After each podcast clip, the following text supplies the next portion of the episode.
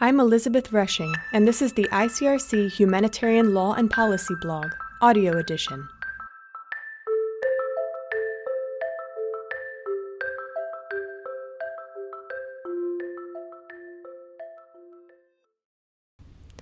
Loitering munitions, flagging an urgent need for legally binding rules for autonomy in weapon systems.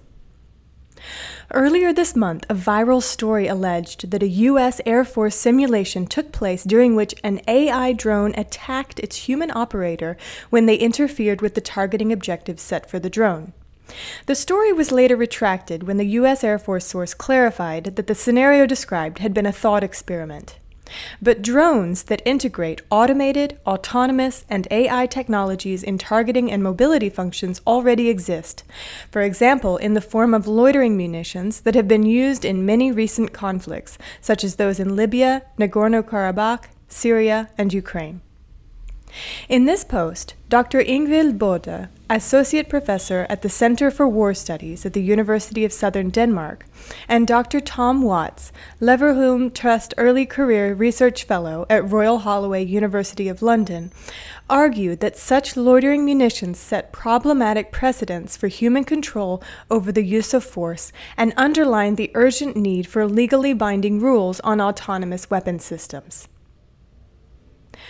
Loitering munitions are a distinct category of expendable uncrewed aircraft that can integrate sensor based analysis to hover over, detect, and explode into targets. While not all these systems may have this technical capability to help lower production costs, some loitering munitions can integrate automated, autonomous, and AI technologies into targeting and mobility functions.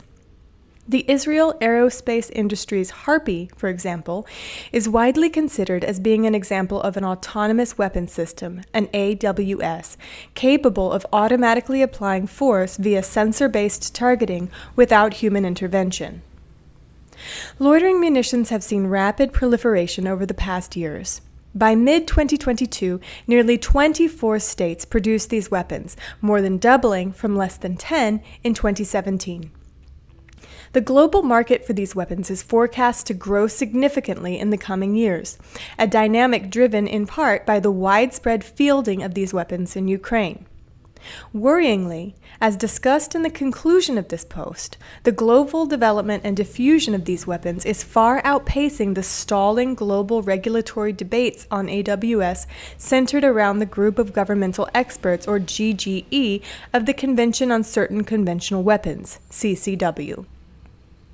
Most manufacturers of current loitering munitions argue that such systems work with a human in the loop.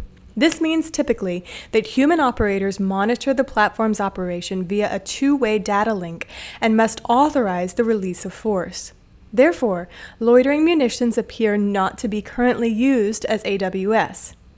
As our recently published report demonstrates, however, practices of designing and using such systems show us the direction of travel when it comes to integrating autonomous and AI technologies into existing categories of weapon systems. Problematic consequences of loitering munitions that use autonomous technologies in targeting. Our research suggests that there are at least three potentially problematic consequences associated with loitering munitions deserving of scrutiny. First, integrating automated, autonomous, and AI technologies into the targeting functions of loitering munitions appear to have created significant uncertainty regarding when and where force is used. This uncertainty also extends to how precisely human operators may exert control over specific targeting decisions. While most manufacturers characterize the release of force as remaining under the control of a human operator, some manufacturers also allude to the potential technological capability of the systems to launch attacks on targets without human intervention. A closer look at the Kargu 2 a type of loitering munition that has drawn significant attention illustrates this point. In March 2021, a report authored by a UN panel of experts on Libya appeared to characterize the Kargu 2 as a lethal AWS. The report argued that in March 2020, forces affiliated with the Libyan government had used the Kargu 2 to attack militias autonomously, that is, without human supervision or intervention. The system's manufacturer, STM, disagreed, noting that the platform's missions are, quote, fully performed by the operator in line with the man in the loop principle, unquote. However, prior to the publication of the UN report, STM had advertised the Kargu 2 in very different terms. Then, the system was argued to possess, quote, both autonomous and manual modes, unquote, and having been designed to utilize, quote, real time image processing capabilities and deep learning algorithms, unquote.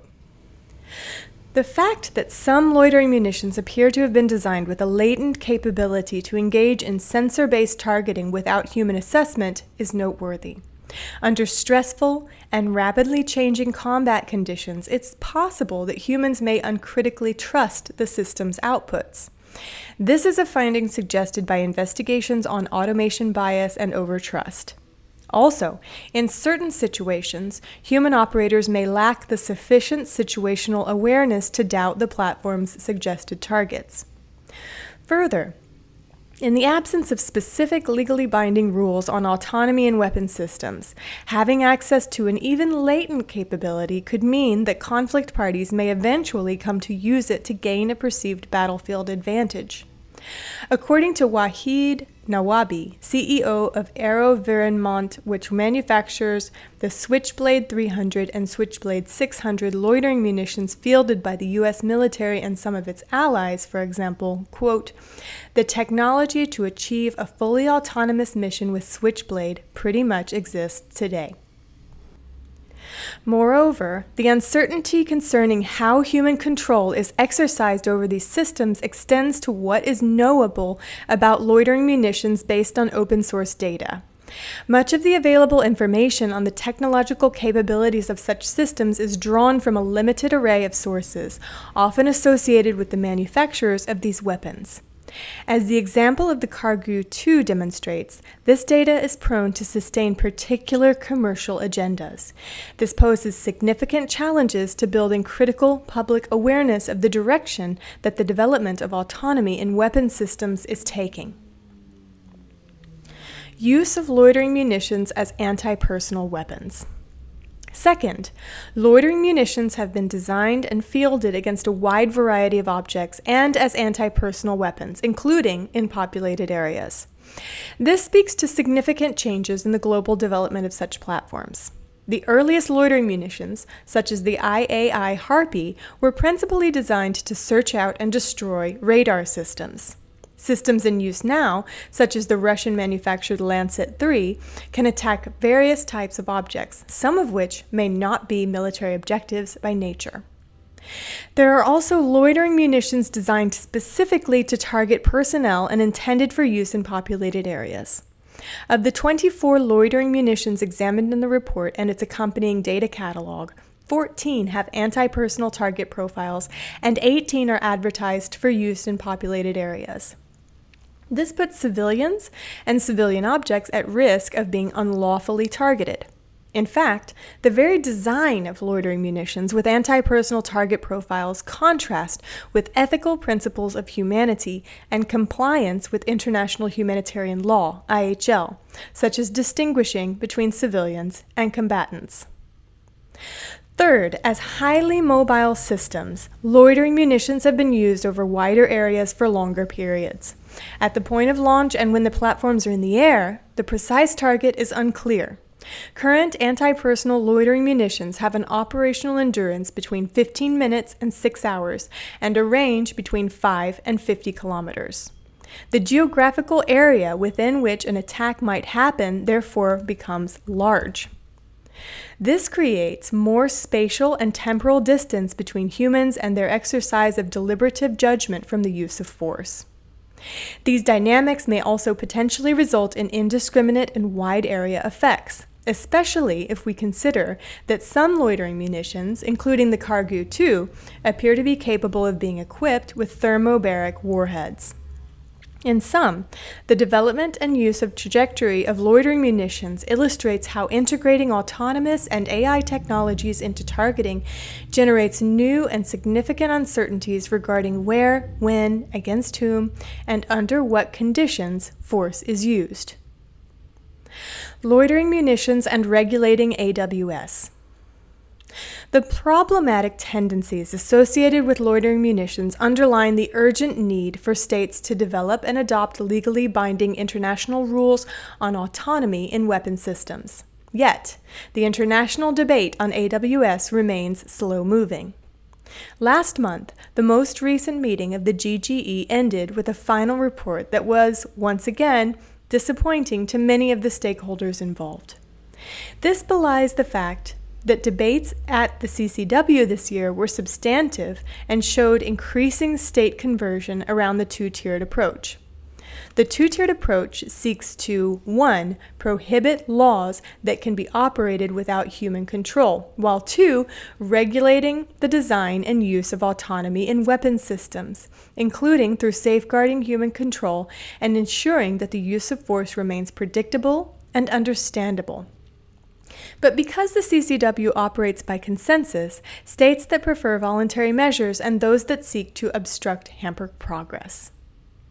We can expect the governance process of the AWS to be a lengthy one, especially when it comes to negotiating a much needed international legally binding instrument. Regulatory momentum has been building, and in depth examinations of existing weapons can help to sustain this. As the global trajectory of loitering munitions demonstrates, we do not need to go to dystopian sci fi narratives to imagine potential problems associated with AWS. There are already problems at hand in how states design and use weapon systems integrating autonomous technologies in targeting in particular ways. The international regulatory debate on AWS should pay more attention to these practices. Often, if practices related to existing weapon systems are talked about, they are taken to represent best practices. But as the case of loitering munitions demonstrates, current practices can also show what is problematic about autonomous technologies in warfare and what should, therefore, be expressly prohibited, regulated, governed, or steered. International stakeholders need to urgently go beyond the wait and see approach if we want to avoid highly problematic consequences. If you enjoyed this audio read, be sure to check out our full library of posts at the ICRC Humanitarian Law and Policy webpage at blogs.icrc.org/law and policy. You can also tune in to our new ICRC podcast, Humanity in War, on how international humanitarian law and policy protects the lives and dignity of people affected by armed conflict and violence. Humanity in War will be available on SoundCloud, iTunes, and Spotify.